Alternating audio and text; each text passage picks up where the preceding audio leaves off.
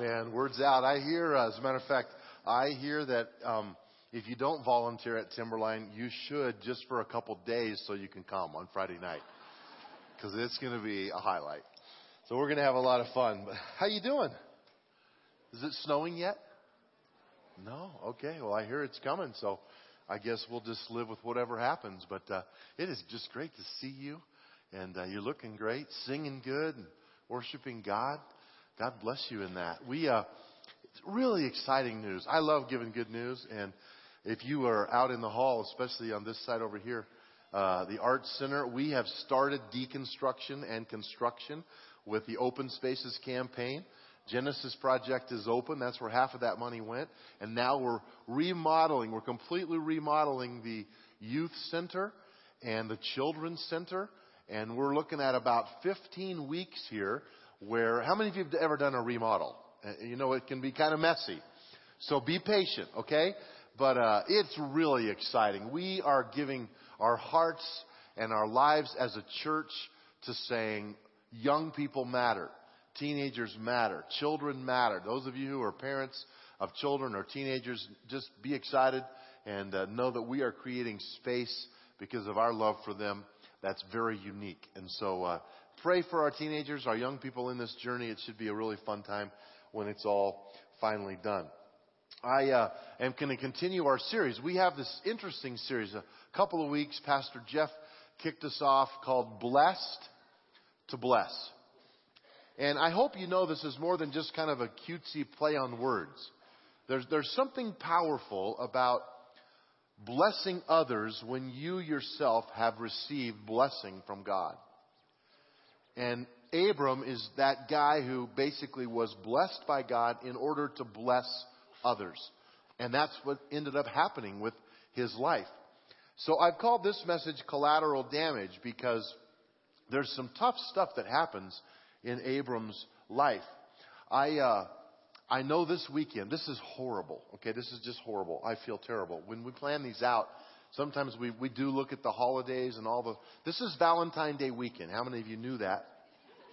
Very important that you keep track of that, okay? Especially if you have a Valentine. Um, maybe you went out to dinner last night or Friday night or tonight. You're celebrating some of it, but we did not take the time to really look at the the passage that I would be looking at this particular weekend because it's months back. And on Valentine's Day weekend, I have to bring a story to you about Abram pawning off his wife to the Pharaoh. that, is, that is just wrong. It's just wrong. So uh, I apologize, okay? But uh, it's it's what it is, and we're going to take a look at it. You have to understand here in this story. One of the things many, especially if you're new in faith or you really haven't studied the Bible much, when you read Abraham, um, Adam and Eve, Abraham, when you when you go back that far, there is no template for them to make decisions by. There's no Ten Commandments yet. God hasn't said, do this, don't do this yet.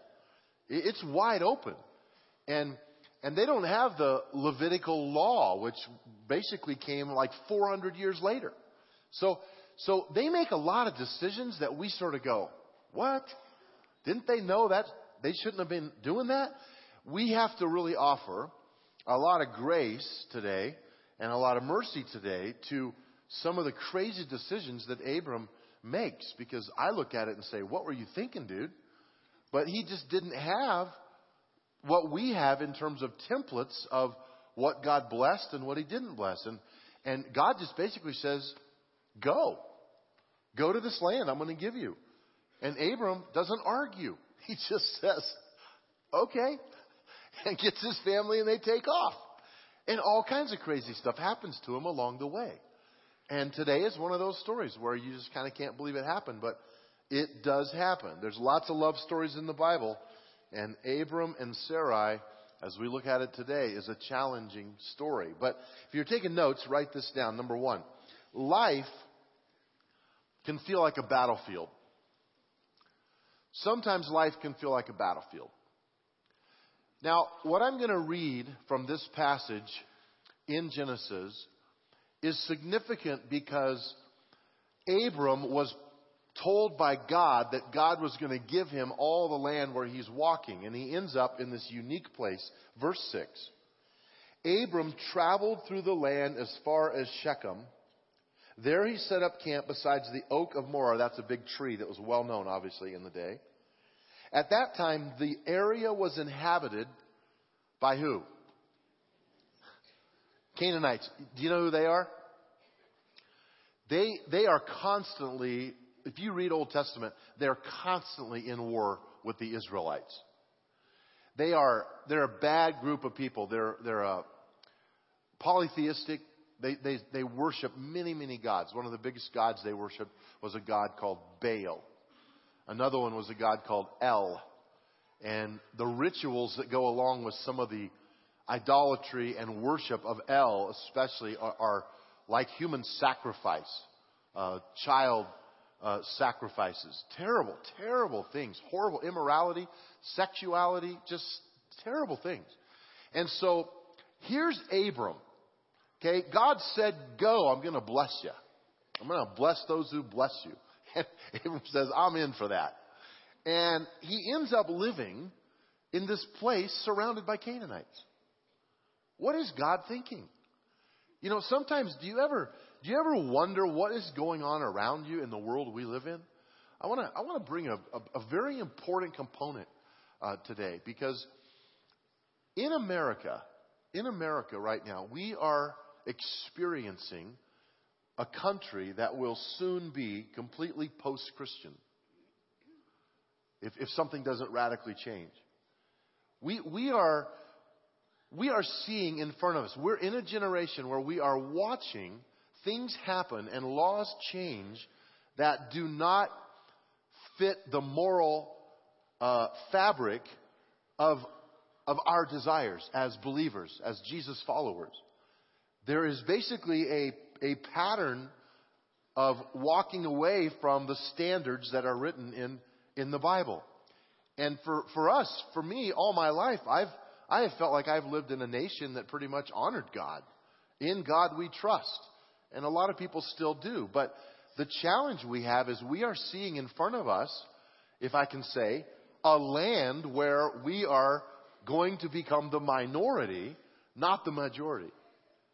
And so our, our um, utopia, our ideals, the things that we value as the people of God, are slowly going to be disappearing. I don't like that. I don't know what I can do about that. I think we should do everything in our power to do a good job. But one of the takeaways that I have and I want to leave to you is make a decision right now as you see this country collapse into some of that stuff. Don't just live angry. Because there's nothing worse than Christians who just live angry. And Abram is blessed by God and he ends up in this pagan culture and yet he's still being obedient to God. That's my heart. I remember when our kids were little, they all went to an elementary school called Tavelli Elementary. How many of you have heard of it? Great school. We had a great experience there. And I remember going to a parent meeting about building a playground set. If you ever go by Tavelli, you will see a big playground out there. You can know I helped build that. Okay? Just so you know. All, parents got together and we would show up on Fridays, Saturday, Sundays, and, and we worked for a few weekends to, to get all that done. It was a great rally. I, never, I won't forget the meeting when the parents were saying, let's do this. We'll help support it, even financially. We're going to come. Let's build it. It was just this unifying thing where all the parents were together. Then I went to another parent meeting about Halloween and they were going to have a Halloween party, and some parents were very upset that they were using the term Halloween. And I understand Halloween's a it's a tough deal, depending on where you are in all this. It's a challenging holiday. And some Christians had called in and said you shouldn't use the word Halloween. We don't celebrate that holiday, and blah blah blah. And, and, our, and some Christians do, some Christians don't, but depending on how you look at it. So I go to that meeting, and I go in and I sit down next to this guy. Never met him before and he introduces himself and me back to him. And then he said something very interesting. He said, Well, this is going to be an interesting meeting. I said, What do you mean? He said, Well, the Christians will be here.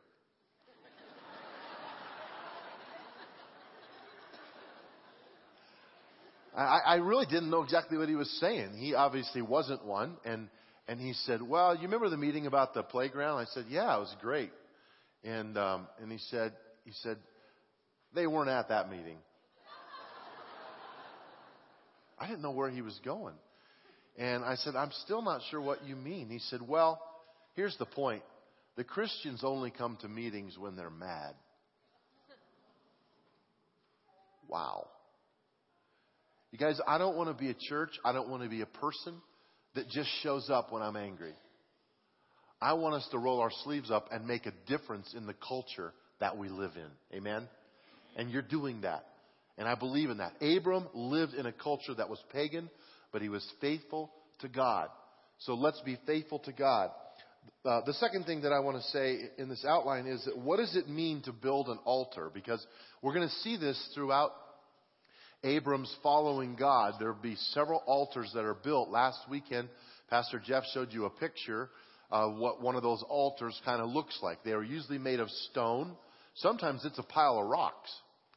Other times it's with uh, uh, design. Some are big, some are small, but it's the idea of building an altar. Verse 7. Then the Lord appeared to Abram and said, I will give this land to your descendants. And Abram built an altar there and dedicated it to the Lord who had appeared to him. After that, Abram traveled south and set up camp in the hill country, with Bethel to the west and Ai to the east. There he built another altar and dedicated it to the Lord. And he worshiped the Lord. And Abram continued traveling south by stages toward the Negev. What we see here is fascinating to me, and I want to challenge you. When was the last time that you just stopped in the middle of your life and you recognized, you paused long enough to say, God, thank you for my journey so far. Thank you for my family. Thank you for your blessing. Thank you for the roof over my head. Thank you that I am breathing today. Thank you for what you've done. And you built an altar, in a sense. Not, probably most of you don't have an altar in your backyard that you went out and built. And I would not recommend you do that. But you could. Not as an idol, but as an altar that says, I put my stake in the ground to say, God has proven faithful to me. There are other times when they built altars because of a promise. I'm going to give all this to your descendants. Abraham, Abraham says, I'm building an altar. Why? Because it's a, it's a moment of recognition of holding on to the promise of God. And there are some of you here today that need to build an altar. Build an altar with the hope, the hope of the promises of God impacting your life in a great way. And I encourage you to think about that. It could be a bracelet you buy or a necklace or something that reminds you. We wear rings. Uh, a wedding ring is a symbol of my love to my spouse and my faithfulness to my spouse. An altar was that to God. It's a way of saying, I remember this. I cherish this. I grew up where in church they would have, uh, the preacher would preach and then he would give a altar call. How many of you remember that? An altar call was when you came forward and knelt down at like a bench called an altar. And, and they kind of tricked you. Like evangelists would come, you know, and, and they would say, you know, if this touched you today, if God's talking to your heart, then raise your hand. And, you know, I would always raise my hand because God always touched me. And I always had stuff I needed to work out with God. And so I would always raise them. And then they would say, if you raised your hand, come to the altar. And then there was this big dilemma, like, well, I don't, I didn't really sign up to go to the altar. I, I, that's in front of everybody. I just raised my hand. Then they would say, if you really meant it when you raised your hand, you'll come up here to this altar. So I'm like, okay, I didn't really mean it. I'm sorry.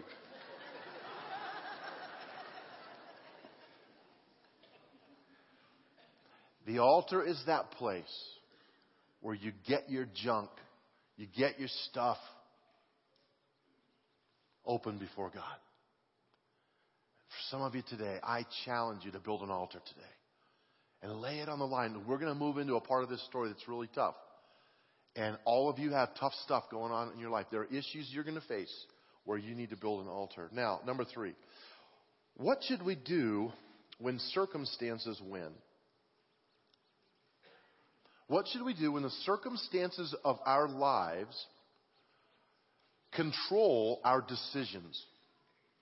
Now, I, you have to think about this with me for a moment. I want you to think of a time when a circumstance forced you into doing something you would not have ordinarily done. But you had to make a decision, you had to act, and this was the best decision you could make at the time, knowing what you knew. That's about to happen to Abram, and it's, it's, it's not pretty. Verse 10.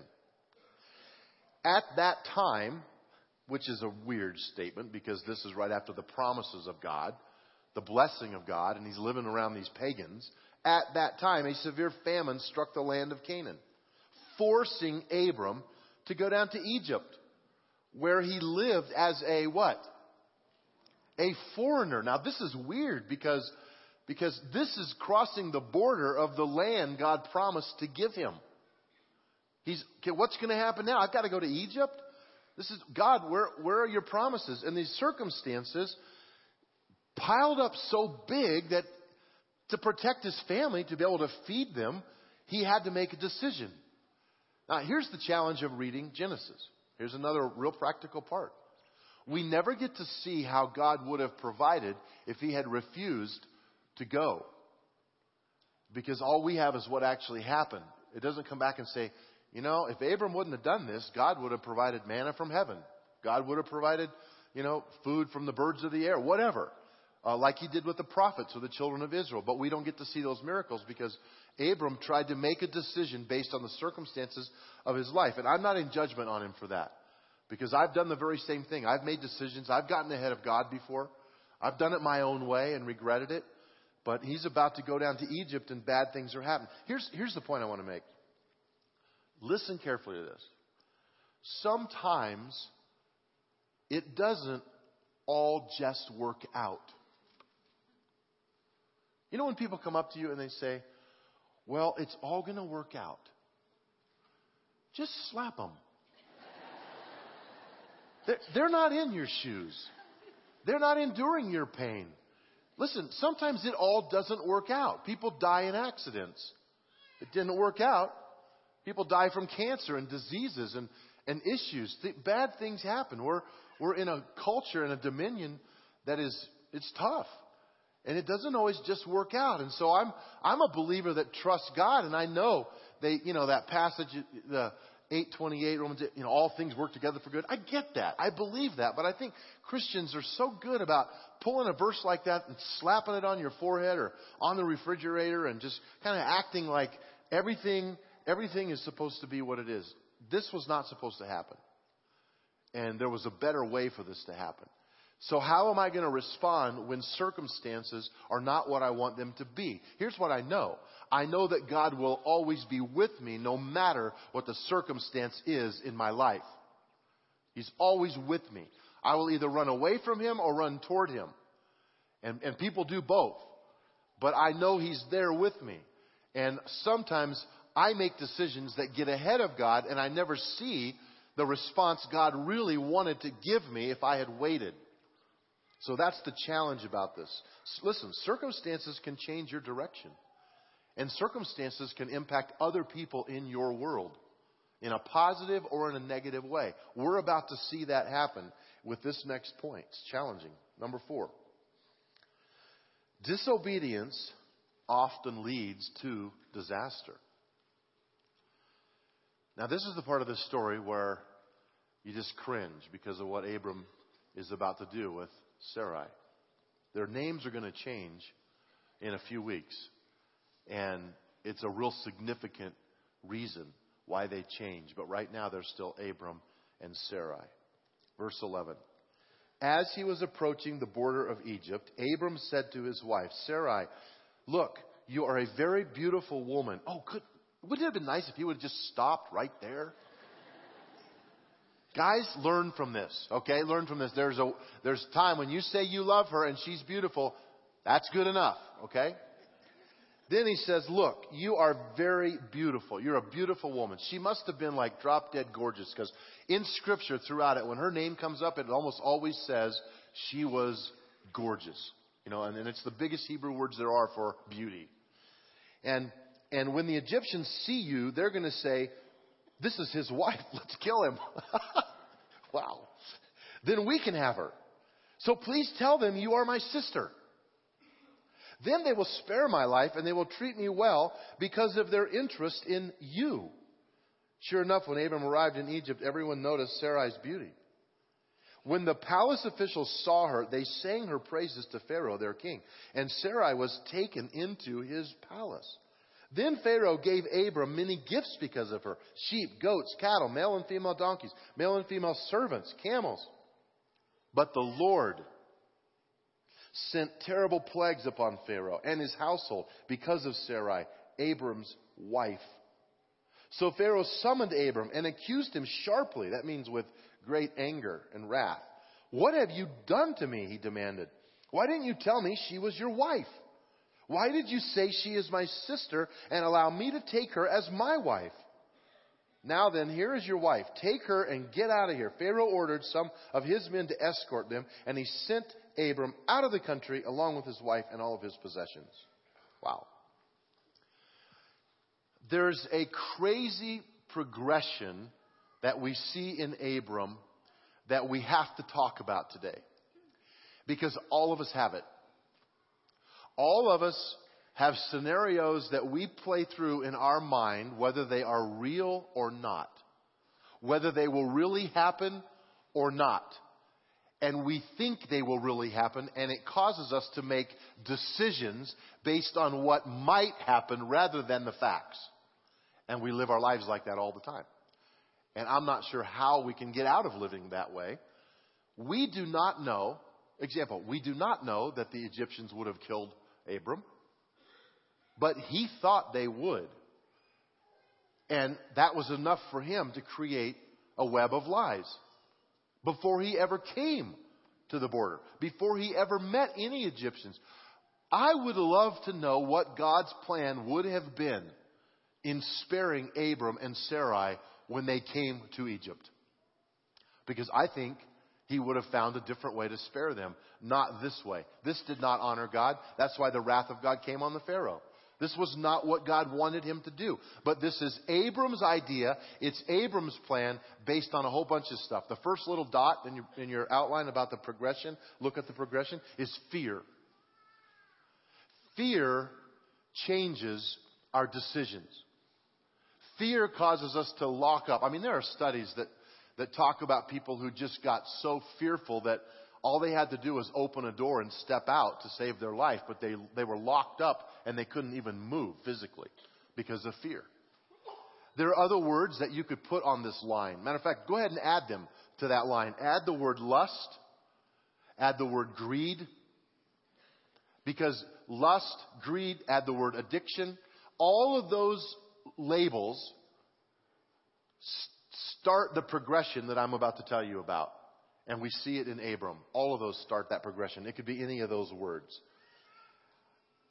Fear is what Abram's was. He was afraid that they would kill him. The second dot is this he stops being truthful. He stops being truthful. He says to Sarai, Let's tell them you're my sister. Let's not tell them you're my wife. Now, here's the irony of this, and it needs to be stated, and this is going to shock some of you who don't follow the Bible or know anything about this story. All of this genealogy leading up to this point, again, there's no path. There's no such thing as incest.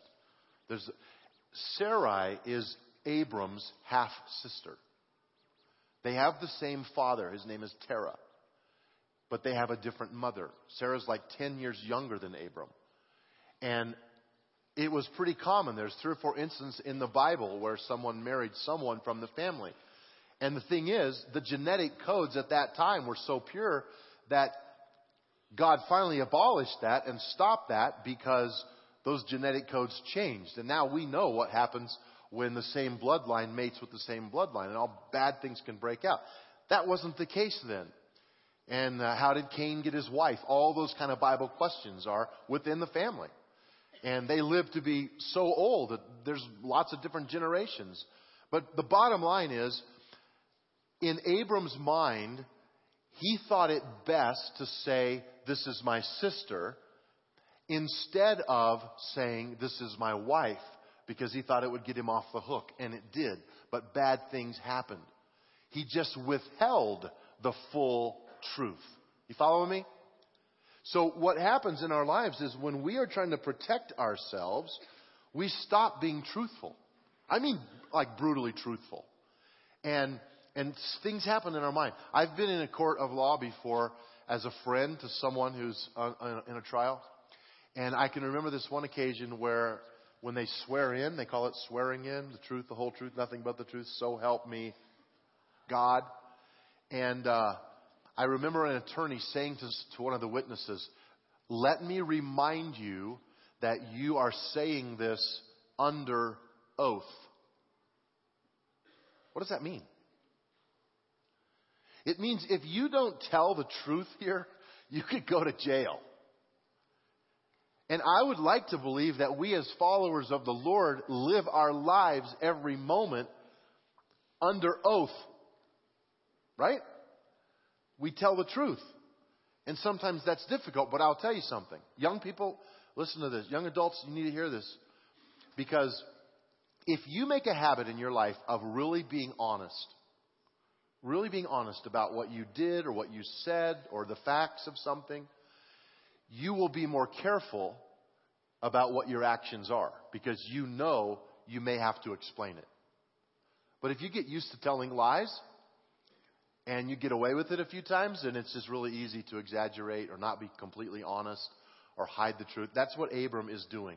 And again, he didn't have a roadmap. He didn't have the Ten Commandments. He didn't have the list of things to do and not do. He's figuring this out as he goes. And sometimes that's how we live our lives. We need to tell the truth. Number three, this is a huge word for us rationalization. We rationalize our logic, and it all takes place in our brain and how we justify our decision to act according to what we think is best for us. I, I, you know, you know what the tough part about being a teacher on a platform like this is, is that I, I have to try to like live all these things, like for real. Like you can just, you can just take a few things that you want out of this and, and forget the rest of it. But I got to try to. And I was driving, I was driving after I'd been studying for this message, and I was going 46 miles an hour in a, a zone that was 40. And I looked at my speedometer and I'm like, I'm speeding. But there's no cops around. Right? And I don't, I don't, I don't really think speeding like is a sin that like keeps you out of heaven or anything. But the Bible does, it, it is breaking the law. And we're supposed to be law abiding citizens. So there's some, you know, I don't think it's a sin, so I can speed. If you think it's a sin, you better not speed. No, just kidding. I shouldn't speed. And I knew that. But that's rationalization. Well, I'm in a hurry. Well, no one's around. I came to a red light really late after a meeting. It was like midnight, and and I, I was coming home from a trip, and and it was like midnight, and I came to the light in, in our neighborhood, and it was red, and there is no car anywhere. I mean, as far as I can see at the whole intersection, and I'm stopped at a red light, going, "This is stupid. Why am I stopped?" And it's just because the law says stop when the light is red. And I sat there and waited. I have to admit, when I saw the other one turn yellow, the other way, I did kind of, I kind of jumped the gun a little, but I don't think God was mad. But we rationalize.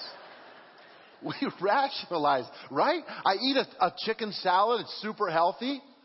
Watch out for the next day and a half because I'm going to be a glutton. Right? Because I ate healthy. That meal was good for me. And if I don't, if I don't watch it, everything in our lives, we can rationalize our behavior and we can walk right out of health. We can walk right out of mental health, emotional health, spiritual health, physical health. And it's not the place we should be. Number four, and this always is the result, consequence. Comes down to this. Our culture hates this word and the concept. You know, you reap what you sow. As a kid, I was always afraid of that statement because it's Bible, but I always heard it in a negative light. You know, God's going to catch you, and when He does, He's going to smack you. I saw a bumper sticker a while back that said, Jesus is coming back, and boy, is He ticked. Didn't use that exact word, but I, I used that word. Every action has a consequence, and that can be really positive. If you sow good seed, you're going to reap some great things in your life. You know that? Praise God for that. You sow some seeds that are ugly and horrible, like this, like Abram did, you're going to reap some bad stuff. And the consequence was the Pharaoh is getting busted. He's getting killed. He's getting all these plagues. Listen, your decisions to compromise impact other people. You say, well, it's just my life. I'll do what I want. No, it isn't. It isn't just your life. Your, your decisions on how you live impact others. And the consequences are great, and many people suffer because of someone else's decision. And it matters to God. And so, man, Abraham finally has to come clean. And Sarai, when you think of Sarai, I feel so sorry for her because she's put into this harem, and, and no doubt a, a leader in the harem, probably the, the greatest, but she's still part of this group. Many scholars say that the Pharaoh never slept with her, but the Bible doesn't say that. It's assumed by some, uh, but we don't know that for sure. We know that when they left, um, you can read, I already read it, but they, they got a bunch of cattle, sheep, donkeys, and it says servants. And we know that one of the servants, the Bible doesn't say this, but history shows us that Hagar probably came from that harem.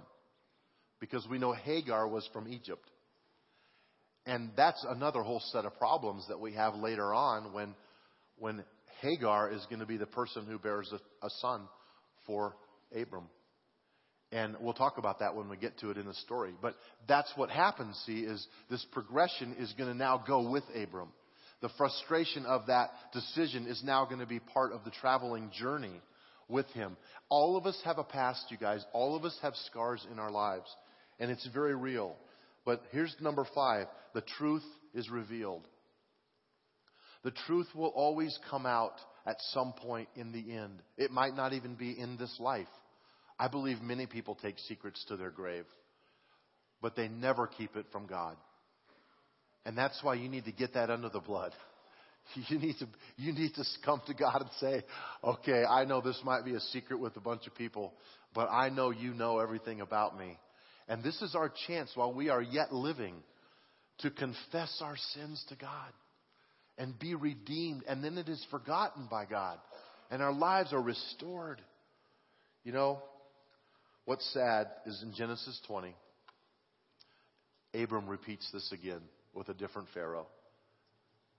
And even if you have repeated your sin, even if you're in an addiction lifestyle, even if you just can't quite kick this habit, there is a God who loves you. Let me tell you the finale, the final. Here's what I want you to take home. We are really good at messing up our lives. And God is really good at putting them back together again. That's the hope we have in God. Pray with me. Lord, I am so thankful for you. I'm so thankful that my rationalization, my sin, my behaviors can come under that place of redemption, of healing. You have restored me. Thank you, God, for this church, your church, your family. Thank you for brothers and sisters. Lord, we, we recognize the mantle of grace that's on us. And we have messed up and we know it, but your love is greater. Your mercy is greater. Your grace is greater. Thank you for that. Lord, I ask you to touch the heart of every person in these rooms today. Talk to us right now. Show us your love. Reveal a plan. Some of us need to build an altar today. With heads bowed in this room, if you'd say, I need to build an altar of change. I need to put a stake in the ground that on this day, February 15th, I made a change in my life. And I'm accepting the promises of God for my future. This day could mark you forever. Put a stake in the ground today and build an altar. Some of you need to build an altar of thanksgiving to say, God, thank you for my journey thus far. I appreciate you being in my life. Another thing I want to pray for is for those of you that are in that progression, the progression of lies, the rationalization. Some of you are suffering the consequence of some of your behavior. God loves you. He's here to redeem and heal you. And I'm glad you came today. And I want you to accept that by faith. I don't want you to struggle that you're not good enough. We're not. But God has called us righteous through His blood. That's why He died on the cross for us. You can never be good enough or get good enough. You're going to struggle with sin the rest of your life. But we have a God who redeems us. And you can live in victory over that addiction. You can live in victory over that lifestyle, over those temptations. You really can. He will help you, and His strength is sufficient for you. If that's you right now, would you just say, God, that's me? And just own it. And maybe you want to lift up your hand, maybe you don't, but if you do, just lift it up and say, God, I'm in the middle of this right now, and I really need your help. Lord, I just pray. I pray for some of those in this room that are in the consequence stage, that the truth is coming out the challenge. Help them to see that you are with them amidst this challenge. Help them to have the faith to trust that you know what you're doing and you want to redeem them and you want to get them back on the path of restoration and hope and life and honesty and integrity and healthy godly character. Lord, let us live with those things in mind, I pray. Change our hearts. Help us to know that you're real and powerful. We pray this in the mighty name of Jesus. Amen.